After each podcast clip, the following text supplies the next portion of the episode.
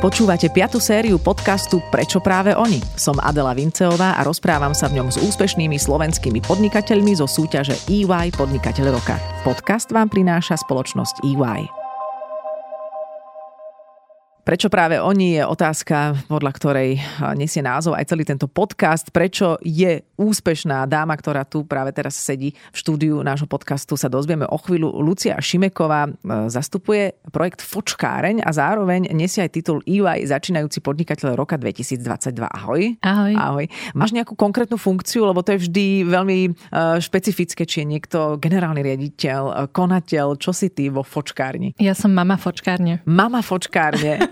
OK, rozumiem, aké som ďalšie. Potom je tam ešte Tata Fočkárne, to je tvoj bratranec, myslím, Áno, v podstate, hej. Ja som ťa predstavila ako Luciu Šimekovú, a, ale ty máš svoje aj pôvodné vietnamské meno, ktoré si ja netrúfam vysloviť. Dúfam, že aj ja to dobre vyslovím, okay. lebo nemám až takú dobrú výslovnosť, mm-hmm. niekedy netriafam tie tóny ale malo by to byť Tao Hung. Tao Hung, OK. A tvoj bratranec sa volá pri všetkej úcte k tomuto menu, ho tiež nechcem povedať. Uh, Chen Kuok Tang. To je tvoj bratranec. Vy ste vlastne dvojka? Vy ste tí rodičia fočkárne? Alebo je tam ano. ešte tá hierarchia medzi vami nejak nastavená? Nie, v podstate sme rovnocenný. Áno, áno, áno, presne. OK, tak poďme rovno k tej genéze vášho spoločného podnikania. Ty si robila predtým v nehnuteľnostiach, vždy si veľmi podnikavá bola a tvrdila si, že aj vďaka týmto skúsenostiam si si vedela vyrátať riziko, keď si išla do, do fočkárne. Uh, jasné, skúsenosti v nehnuteľnostiach sú fajn, ale ako si si to vedela vyrátať a prerátať do toho gastrosveta? Čo ti v tom pomohlo? Tie moje skúsenosti v tých nehnuteľnostiach sú pre mňa veľmi dôležité, pretože uh, bolo to pre mňa veľmi formujúce obdobie. Mala som tam takých kolegov, ktorí boli extrémne hlavy a proste veľa tých e, obchodov, ktoré sme robili,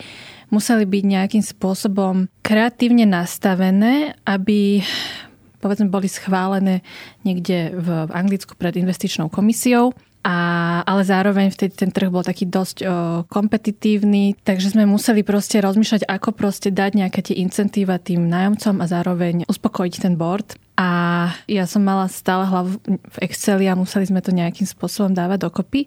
V tomto boli jeden môj kolega, je pre mňa takým veľmi inšpirujúcim, že on dokázal v obrovských tých našich šítoch nájsť najmenšiu chybu a, a to ma tak nejako, že vycibrilo. Čiže dá sa povedať, že keby sme to mali zo všeobecniť, tak čo si si z toho vzala pre podnikanie? Dôslednosť? Dôslednosť, aj kreativitu, ale zároveň uh, také to, že ako to celé poskladať z tých, akože tých čísel. Že tie čísla musia mať nejaký kontext, aby pre nás niečo znamenali. Takže mať iba tie čísla nejako, bez nejakého kontextu nám nič nepovie. Áno, že tie čísla vedia, že tie čísla vedia uh, nakresliť nejaký príbeh. Áno. A podľa toho, ako budú tie čísla usporiadané, ten príbeh bude úspešný alebo nie. Ale teraz dobre, teraz si v, tom, v tej oblasti tých uh, realít a zrazu si si povedala len tak, že chcem si otvoriť fočkáreň, tento nápad prišiel ako? Ja som s mojim manželom, mali sme také nejaké akože debaty o tom, že možno jedného dňa by sme si niečo vlastné otvorili. Pardon, tvoj manžel v tom čase, keď ste debatovali, robil čo? On robil tiež nehnuteľnostiach, ale Aha. keby on robil rezidenčné nehnuteľnosti a komerčné a vlastne cez to sme sa aj stretli. Tak ste debatovali? Tak sme debatovali a tým, že on robil pre v podstate nášho konkurenta v tej dobe môjho, tak hľadali vietnamské bistro uh-huh. a samozrejme jeho sa spýtajú, že či náhodou nepozná niekoho, kto by bol dobrým operátorom v tom prvom obchodnom centre, kde sme otvorili. A ja som tak povedala, že veď to otvorme my, Uh-huh. A zavolala som Davidovi, bratrancovi, že čo robí, ako sa má v Skalici a že či by náhodou nechcel otvoriť bistro. OK, ty máš vietnamské korene, ale narodila si sa na Slovensku ano. už. Dobre, teraz samú ma to prekvapuje, lebo tiež by som nepredpokladala, ale že len preto, že máš vietnamské korene, by si si vedela hneď otvoriť vietnamské bistro, že to absolútne hneď môže dávať ten predpoklad, že by si v tom mala byť zdatná a úspešná tak ako ja, pretože mám slovenské korene, by som si asi haluškáreň len tak neotvorila. Čiže kde si vzala na toto odvahu, alebo prečo si si povedala, že by si toto mohla zvládnuť? Ja si myslím, že som veľmi vnímavý človek a tým, že aj analytický, tak sme si to proste zanalizovali a urobili tú stratégiu toho, že aké to bistro bude a prečo by malo byť úspešné. Dobre, toto znie veľmi racionálne. A tá emotívna stránka tam bola aká? prečo si to chcela ísť robiť? Pretože milujem vietnamskú kuchyňu uh-huh. a mala som pocit, že v tej dobe nebola na Slovensku tak zastúpená, že by hovorila o tom, že je naozaj vietnamská autentická kuchyňa. Aha. To prišlo podľa mňa až tak neskôr, ale veľa tých bistier bolo predtým, že azijské bistro. Áno, ale nemalo to taký cvenk úplne Áno. relevantný. Presne tak, takže sme tam videli nejakú príležitosť. To posunúť trošičku. To posunúť. To je zaujímavé, že si debatovala teraz s manželom a potom si zavolala bratrancovi. Áno. Prečo? Lebo on... Kde tam ten manžel zostal v tomto celom? No my sme to v podstate začínali spolu, traja. Že aj okay. manžel, aj, aj David. A David mal predtým Bystra, uh-huh. ale azijské Bystra. Skalici. Takže v Skalici a v Nových zámkoch. Robil predtým aj v Nemecku, v nejakom Bystre, uh-huh. kde mal nejaké skúsenosti. Bol to určite dobrý ťah, lebo človek zorientovaný v gastre. Áno, presne uh-huh. tak. On, on vedel, čo s tou kuchyňou a my sme zase vedeli, že aké by sme chceli tie jedlá a ako by mali povedzme chutiť alebo vyzerať a ako to chceme komunikovať tak, e, tak sme išli spolu. A ako ste to chceli komunikovať? Čo bola tá konkurencie, schopnosť vaša, alebo čo bolo to inovatívne e, vo vašom projekte, ktorý vám priniesol teda aj úspech? Chceli sme, že vlastne fočkareň vybudujeme s osobným príbehom, postaveným na nejakej túžbe predstaviť tú autentickú vietnamskú kuchyňu a dávali sme dôraz na to, že naozaj vyberáme suroviny kvalitné, všetko robíme čerstvé a vlastne tá kuchyňa je jednak vietnamská, ale zároveň rýchla, uh-huh. že človek na to vlastne dlho nemusí čakať. Asi aj prostredie, možno aj ten dizajn trošičku aj ten posunutý. Dizajn, samozrejme. Lebo áno, tie azijské bystra mali takú svoju jednoznačnú, veľmi podobnú vizualitu, ktorá nie vždy pôsobila úplne atraktívne, takže trošičku áno. to posunúť aj v tom Áno, my sme v podstate v tom Borimole otvárali tú prevádzku, aj ten dizajn bol taký úplne iný, aj sme tam mali také sedenie na tých plastových stoličkách a vzali sme si na to samozrejme s architektami, mm-hmm. sme to riešili a to bolo strašne, ma to bavilo, strašne to bolo fajn, ale to bola taká nejaká prvá uh, chyba, ktorú sme urobili, že sme si mysleli, že budeme dosahať oveľa nižšie tržby. Ako sme prvý rok... Podcenili, dos- podcenili sme sa. Uh-huh.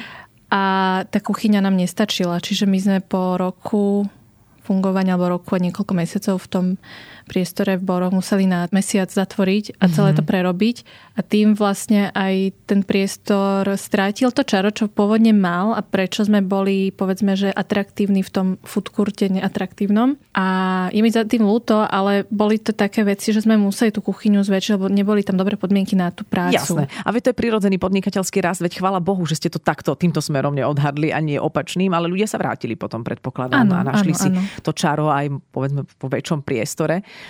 Hovorila si, že je to postavené na nejakom rodinnom príbehu, ten je aký? Viem, že tam stará mama figuruje ako zdroj, zdroj receptúr. Čo tam je ešte v tom rodinnom príbehu zakomponované? E, naša rodina pochádza z mestečka Namding. Tam vzniklo fočko. Rodina náš tam mala jednu z najväčších reštaurácií, čiže to gastro máme aj v rodine a tým pádom tie, veľa tých receptúr má David vlastne z našej rodiny. A v konečnom dôsledku tá rodina nakoniec aj k nám presťahovala na Slovensko, čiže robia s nami vo fočkárni teraz. A kto tam teraz vedie tú reštauráciu? N- neviem. Niekto. Vlastne. Niekto Ide asi. to tam ďalej. Asi áno. Keď sa bavíme, a teda mám prvýkrát tú príležitosť v tomto podcaste, pretože málo kedy sa rozprávam s niekým, alebo neviem, či som sa vôbec rozprávala s niekým, kto má iné kultúrne korene. A keď sa teraz na to pozrieme z podnikateľského hľadiska, vieš povedať, v čom je napríklad tá vietnamská mentalita v podnikaní iná ako slovenská? Neviem si trúfnuť úplne nejako generalizovať, generalizovať okay. ale ja ako vnímam Vietnamcov a napríklad mojich rodičov, mm-hmm. že mhm. sú veľmi taký húževnatý, majú takú tú vnútornú motiváciu robiť. Uh-huh. Každým stať a robiť to, čo robím najlepšie, ako viem. A čo je to motiváciou? To je proste v nás. Aha, tak ako, toto to myslím. Je to, čo, čo je tá črta, akože, ktorú možno tá črta, presne. Až tak, a tiež nechcem generalizovať. a opäť sa možno, že niekoho dotknem teraz za tú slovenskú kultúru, ale všeobecne to možno máme menej, ako to všeobecne možno majú Vietnamci vo svojich génoch. génoch. Áno, teraz sa tu možno hráme trošku na sociológov a etnológov a neviem čo všetko, ale hovoríme z nejakých osobných skúseností, možno aj nejakých dojmov. Čiže vždy, keď prekročím hranicu nejakej prílišnej dojmológie, tak prosím ťa, zástav. Toho ma aj zaujíma potom, alebo z toho vyplýva otázka nejakej e, tej firemnej kultúry. Na to sa tu stále pýtame. Ako motivujete zamestnancov? Čo im ponúkate, aby teda pracovali? Dá sa povedať, že teda tomu rodinnému e, združeniu, ktoré je veľmi silné vo vašej firme zastúpené, netreba nič núkať, že to je skrátka, že ideme, robíme, lebo to tak chceme, lebo to tak máme? Máme veľa vlastne vietnamských e, zamestnancov, presne na nich vidím, že oni chcú robiť. Uh-huh. Ale samozrejme ja zase vnímam z tej akoby mojej slovenskej strany, že treba ľudí motivovať a treba tam budovať tú firemnú kultúru, že vlastne nemáme fočkareň iba kvôli tej práci, ale chceme, aby sa u nás aj cítili dobre, uh-huh. aby cítili takéto bezpečie a, a takú tú radosť z toho, že, že u nás pracujú. Vedia to oceniť, pardon? A možno, že to niečo nové, čo, čo nie je úplne štandardné, že či je to ja, ja sa stále tiež učím, ako vlastne viesť tým, jednak slovenských zamestnancov aj vietnamských uh-huh. zamestnancov, takže stále to nejako navnímavam a skúšam a sledujem, že čo, čo funguje, čo nefunguje. Ja si myslím, že to oceňujú ľudia, minimálne na tých team buildingoch, ktoré máme a to, a to väčšinou sa točí iba okolo jedla, lebo ano. tak si vlastne, alebo karaoke. Takže to je vlastne to najlepšie, čo im môžem ja ponúknuť. Jedlo a, čo, a karaoke. Dobre, presne zapisujem. Tak. Zapisujem, možno to teraz naozaj inšpiruje mnohých iných podnikateľov, čo majú ponúknuť svojim zamestnancom.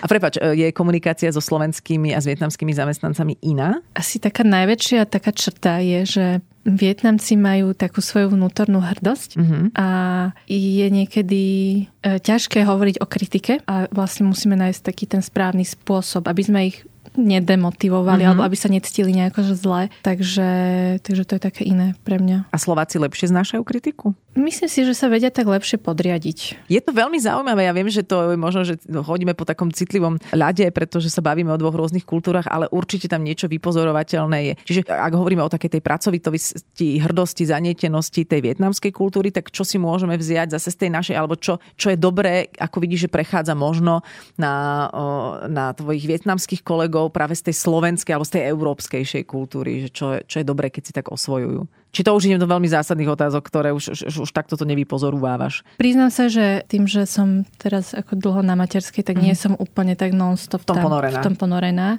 Takže to je asi viac otázka na mojich kolegov, ktorí, okay. ktorí Ale môžeme sa chytiť tej materskej, lebo keď si hovorila v nejakom rozhovore, že keď si otehotnela, neviem, či ťa teraz parafrázujem správne, musela si sa rozhodnúť alebo si vybrať, čo teda budeš robiť, lebo mala si viacej rôznych aktivít ano. rozbehnutých. Mňa to tom fascinuje to, že si sa musela rozhodnúť. Väčšinou teda sa stáva v mnohých, opäť generalizujme, slovenských príbehoch. Otehotnela som, nejdem nič robiť. A ty si sa rozhodovala, že čo budeš robiť popri tom, ako sa staneš matkou.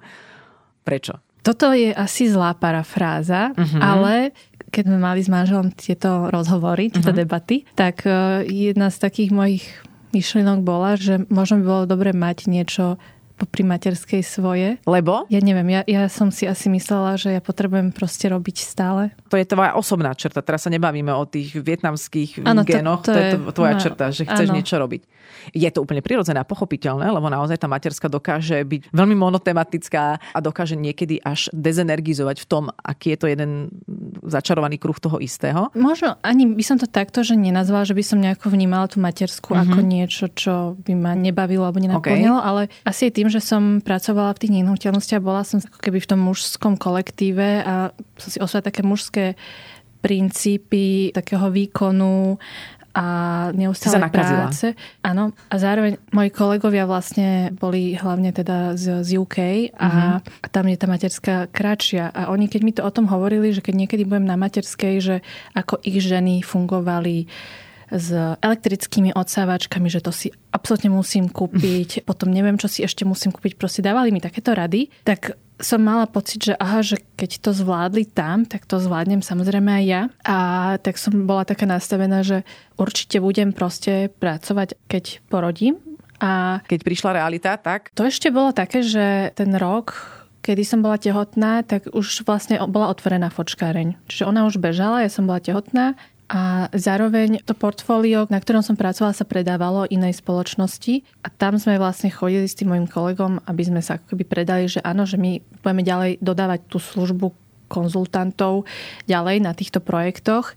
A ja si pamätám, ja som chodila s veľkým bruchom na tie stretnutia. Presvedčala som ich, že áno, že ja ten tým ďalej povediem, lebo chceli, aby som vlastne bola ja prítomná. ja som, ja som myslela, že jasne, ja to dám a s tým kolegom sme vlastne uh, mali si spolu akoby vytvoriť firmu na to. Ale to nejako v septembri sme sa, tesne pred porodom sme sa ako keby rozhodli, že do toho nejdeme. Alebo on sa rozhodol, že do toho nejde a že bude to robiť sám. Čo ma tak sklamalo, ale som si povedala, že nevadí, tak teda sa budem venovať na tej materskej. A ja som sa venovala, keď som teda porodila, tak e, zrazu sme dostali ponuku otvoriť druhú fočkáreň a tretiu fočkáreň. Takže naozaj s dvojtyžňovým bábetkom som hmm. chodila na stretnutia ku generálnym e, dodávateľom, aby sme to postavili za dva mesiace a proste to bolo úplne šialené obdobie po pôrode. Neodporúčam Práve to. som sa chcela opýtať, že ako to vyhodnocuješ s odstupom času? Neodporúčam to. A keby si to mohla ešte raz celé nejak inak nastaviť, tak ako by si postupovala? Zoberiem si to voľno. Aspoň mm-hmm. rok. Aspoň rok. Čo som aj urobila vlastne pri druhom bábetku, že že som si nastavila ten tým tak, aby som ten jeden rok nemusela veľmi pracovať. Čiže tá tvoja predchádzajúca skúsenosť z tých reality dala veľa toho dobrého, čo si hovorila, ale ano. trošičku ti preklopila vnímanie reality možno z toho hľadiska tej matky, ktorá potom sa snaží aj pracovať. Veď to je veľmi častá téma, pracujúce matky a teda a teda. Opäť skáčem do tej vietnamskej kultúry. Je aj tam táto téma nejak inak nastavená, že sú ženy prirodzene pracujúcejšie, podnikavejšie, že to nie je také špecifická vzácna ako ešte v našej kultúre, keď sa nad tým tak zamýšľame, že o, matka pracuje, podniká, ako je to vo Vietname? Vo Vietname si myslím, že je to tak, že tie matky musia proste tiež pracovať, mm-hmm. aby, aby zabezpečili tú rodinu. Že nie je to tam... Nejak, je to prirodzené. Je to prirodzené. Tak vnímam vlastne moju mamu, že tiež musela pracovať kvôli v podstate nám deťom. Je to normálne? Je to akoby normálne. OK, ty hovoríš, že si z podnikateľskej rodiny, tvoji rodičia stále podnikajú? Áno. V ale inej oblasti? Inej oblasti. Vieme povedať v akej? Chceme povedať v akej? Mm, robia s detským tovarom, detským oblečením. Predtým robili rôzne veci ešte. Nechce to. Ja mám známu, ktorá je tiež vietnamka, hovorí, že je, ja, tak akože hocičo, že jednoducho tam, kde to nejako funguje, kde to človeka baví, tak s tým Áno, akože pracuje. robili import, export stavebných strojov, potom mm-hmm. Elektroniku, potom prútené košiky, spoločenské šaty navrhovala a dávala šiť mama. Aha. Kedy si v 90 rokoch vraj nejaké markizácké moderátorky si k nej chodili kupovať mm-hmm. modely. Stále nejaké máme k dispozícii. Mm-hmm. A Čiže to, to, čo sa mohlo predať uh, a kde sa dalo zarobiť, tak vlastne s tým robili Tá podnikavosť bola vždy ano. prítomná v tvojom ano. detstve už v podstate. Ano, ano. To bola inšpirácia, prečo si sa chcela stať podnikateľkou? A chcela si sa vždy stať podnikateľkou, alebo si mala aj iné predstavy o živote? Ťažko povedať, lebo nemala som taký nejaký vyslovene napísaný ten plán. Teda takto mala som nejaký plán, keď som bola nejak že mladšia, že, že chcem do 25 porodiť, aby mm-hmm. som potom po 30 si mohla budovať tú kariéru. Aha. Akúkoľvek. Takže nebolo to vyslovene čisto, že na to podnikanie, ale aby som mohla potom niečo Základný plán. dokázať. Áno. A podarilo sa to? Prepač, nemám predstavu. Áno, áno, áno. áno. V podstate presne 25 som rodila. OK, ale už si rozbiehala ten plán, trošku to tak inak áno, vyšlo? Áno, áno, áno, trošku som si tak nadbehla. Mala si predstavu napríklad, že na vôbec nemať deti a rozbiehať plán? Či to neprichádza nie, nie, nie. do úvahy? V podstate môj plán bol, aby som mala rodinu a ja som to vždy chcela sklopiť s tou prácou, lebo mňa to mňa baví pracovať a niečo budovať. Mm-hmm. A vlastne je to veľmi ťažké pre ženy mať oboje. Mám pocit, mm-hmm. že buď sa obetuješ potom vlastne kvôli tým deťom a je ťažšie pre teba, alebo proste veľmi to musíš skladať, alebo, alebo potom nemáš deti a, a vlastne buduješ tú kariéru. Takže, takže ja som to má tak nejako vyrátané, že jednak, že do 25 že si vybudujem už nejaké základy mojej kariéry, potom odídem a potom sa sa vrátim a budem ďalej budovať tú kariéru. Dobre, a zatiaľ to tak vychádza, že by ten plán sa mohol naplňať. Áno. A kto je a bol aj v tých náročných začiatkoch takou najväčšou oporou, vďaka komu to celé funguje? Myslím, že môj otec, lebo mm-hmm. veľmi často mi chodil pomáhať vlastne s, s malým synom kedy som ja mala také, akoby, mala som taký mm, strach nechávať dieťa niekomu cudziemu, mm-hmm. takže môj otec mi veľmi vtedy pomáhal. Prepač, manžel pracoval? Ten... Manžel pracoval, mm-hmm. áno. Akože do začiatku som to nemala úplne podľa mňa dobre nastavené s ním, že mal tu možnosť slobodu pracovať ďalej a vlastne som ho bol aj dlho v práci až neskôr som si uvedomila, že potrebujem, aby povedzme chodil skôr domov, mm-hmm.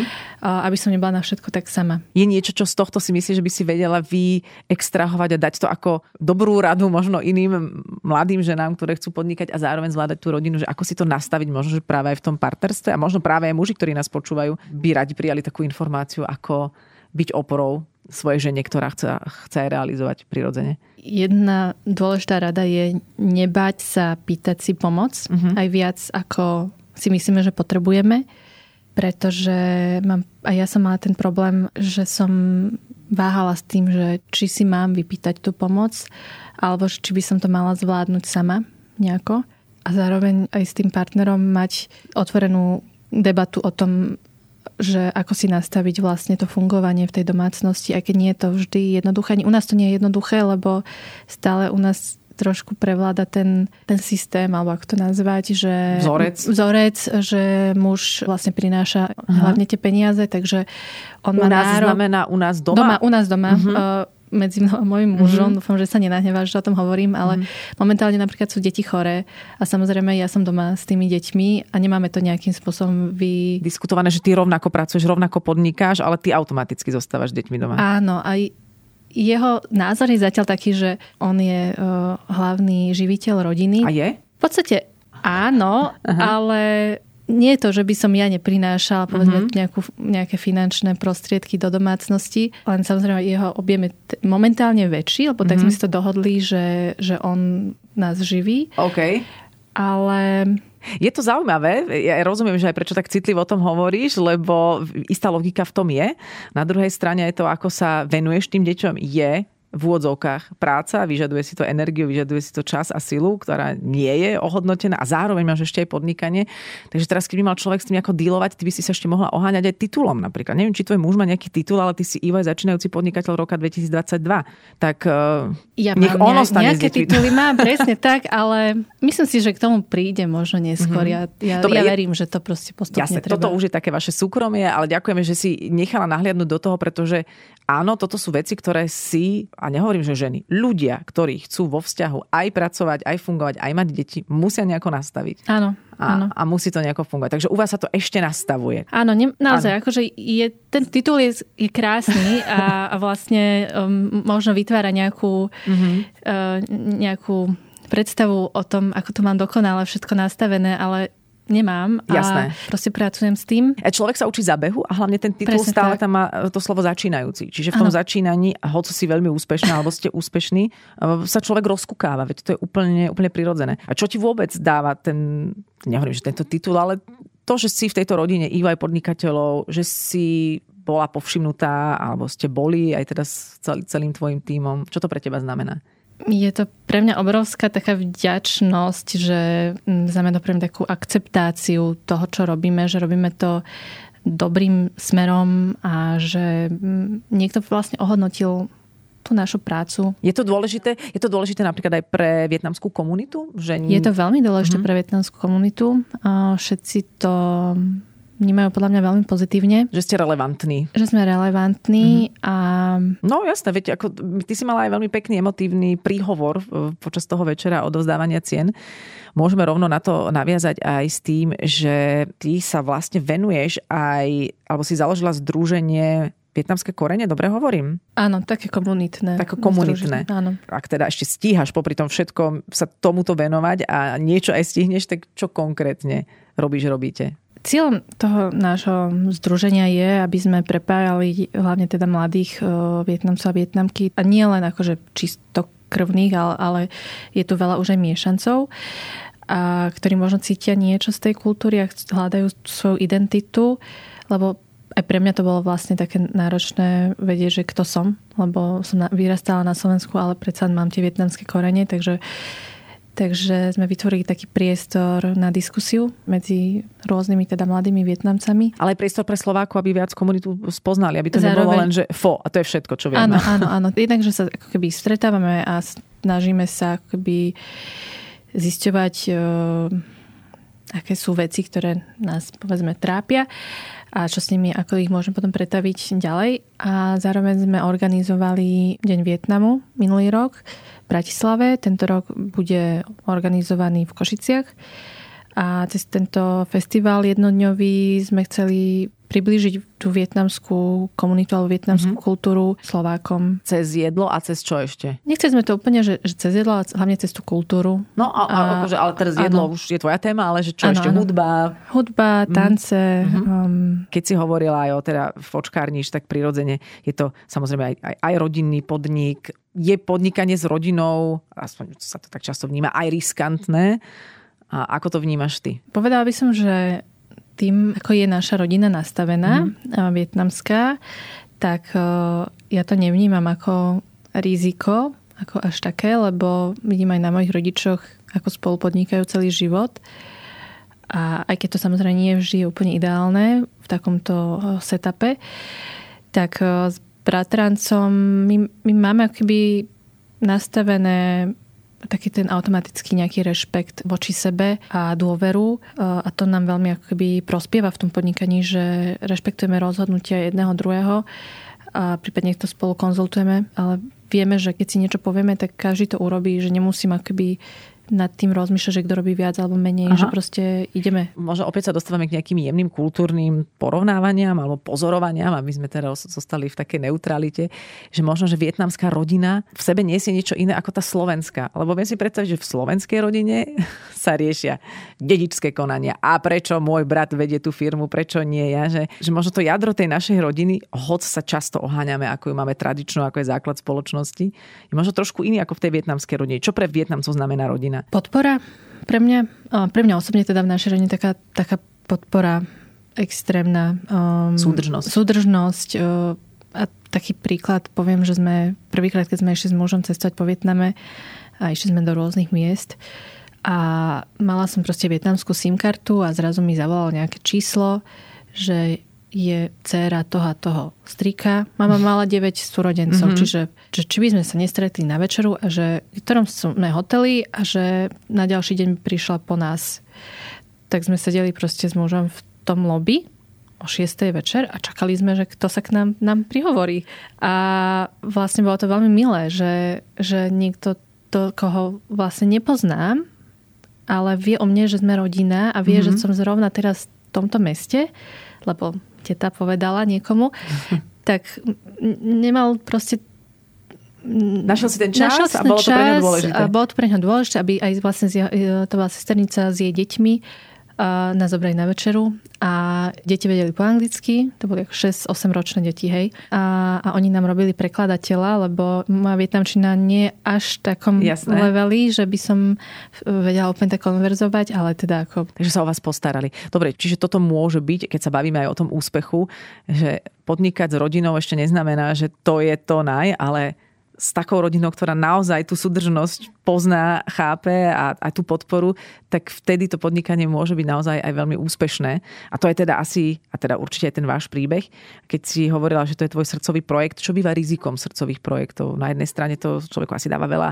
nadšenia, veľa motivácií, veľa energie, ale niekedy pri tej srdcovosti človek môže stratiť takú, ten reálny úsudok. To ti nehrozilo v priebehu toho podnikania? Či si dostatočne racionálna. Tie excelovské tabulky ešte áno, z, áno, stále sa mi prekrývajú tie, tie tabulky mm-hmm. do mhm. toho, že to riziko vždy musím vyrátať. A keď je vyrátané, tak e, potom sa rozhodnem na základe toho. A vtedy ochrániš aj srdcový projekt. Áno, Čo ťa áno. na tom podnikaní teda vlastne baví, konkrétne na fočkárni? Mňa baví tá kreativita, ktorú môžem rozvíjať, rozvíjať e, že môžeme vlastne tie nápady, ktoré mám, pretavovať do takej skutočnosti. A aktuálne, aktuálne napríklad čo tvoríš, alebo čo je v procese tvorby? Uh, máme také teraz veľmi produktívne obdobie. Chceme akoby ďalej zase posunúť uh, niektoré procesy vo firme, že to je také možno menej uh, také vizuálne, kreatívne, ale pre mňa zase sú to nejaké tabulky mm-hmm. a tak.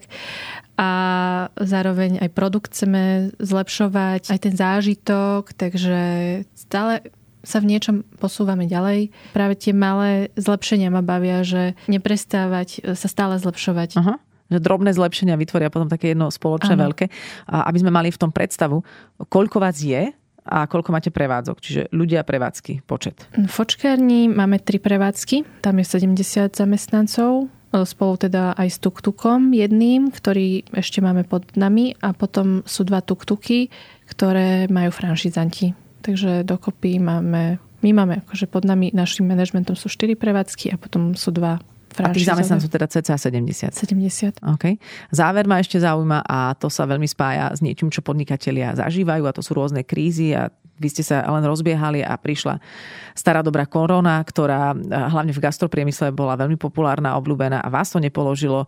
Ešte povedz, ako sa vám toto podarilo. To bolo to, že prišiel taký nejaký strach o, jednak o zdravie, ale o to, že ako teraz budeme ďalej fungovať. Ja už v takom takej prvej mojej vlne myšlenok som mala, že, že skrachujeme, ale musela som sa preniesť cez ten strach. Ja som proste nespala a ja som si to musela dať do toho Excelu a musela som vyrátať rôzne um, scenáre. A vtedy som si uvedomila taký scenár, že keď proste aj tak otvoríme v tých prevádzkach, ktoré uh, sú akoby najmenej exponované nejakým potravinám a podobne, tak, uh, tak by sme to mali zvládnuť a začneme robiť tú donášku. Čiže my sme veľmi skoro urobili to rozhodnutie, že otvoríme a tak sa nám podarilo získať tých klientov, ktorí vlastne boli hladní a všetko bolo zatvorené, ale my sme boli Aha. otvorení. A tam som videla tú príležitosť a tiež sme investovali vlastne do marketingu v tej dobe, čo všetci kvázi šetrili, tak my sme na, nakupovali práve ten, tam ten, ste zainvestovali. Ten, ten reklamný priestor, lebo bol aj lacnejší a tak sa nám podarilo Aha. vlastne chytiť nejakú vlnu tých zákazníkov a my máme veľmi vysokú akoby retenciu zákazníkov, že sa k nám vrácajú potom tí zákazníci. Čiže naozaj v tom období to bolo také kľúčové, že teraz čo najviac tých zákazníkov Čiže vy ste osloviť. si ako gastroprevádzka počas korony podchytili najviac zákazníkov. Veľmi zaujímavé. Tak to vnímam ja, no, že to, to super. sme spravili. Dobre, hej. a keď to ešte teda uzavrieme, stále spomínaš excelovské tabulky, trošku občas nejaký strach, rodinnú súdržnosť.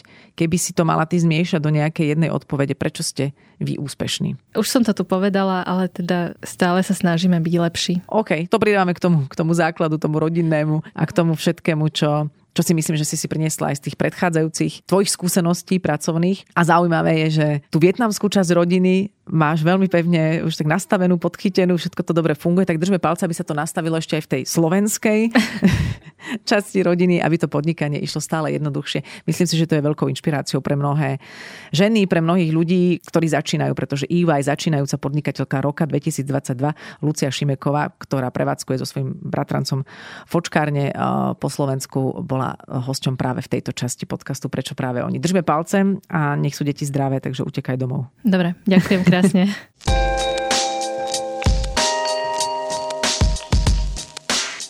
Ďalší diel podcastu vyjde už budúcu stredu, tak nás nezabudnite odoberať, aby vám to neuniklo. Som Adela Vinceová a práve ste počúvali piatu sériu podcastu Prečo práve oni. Podcast vám prináša spoločnosť EY.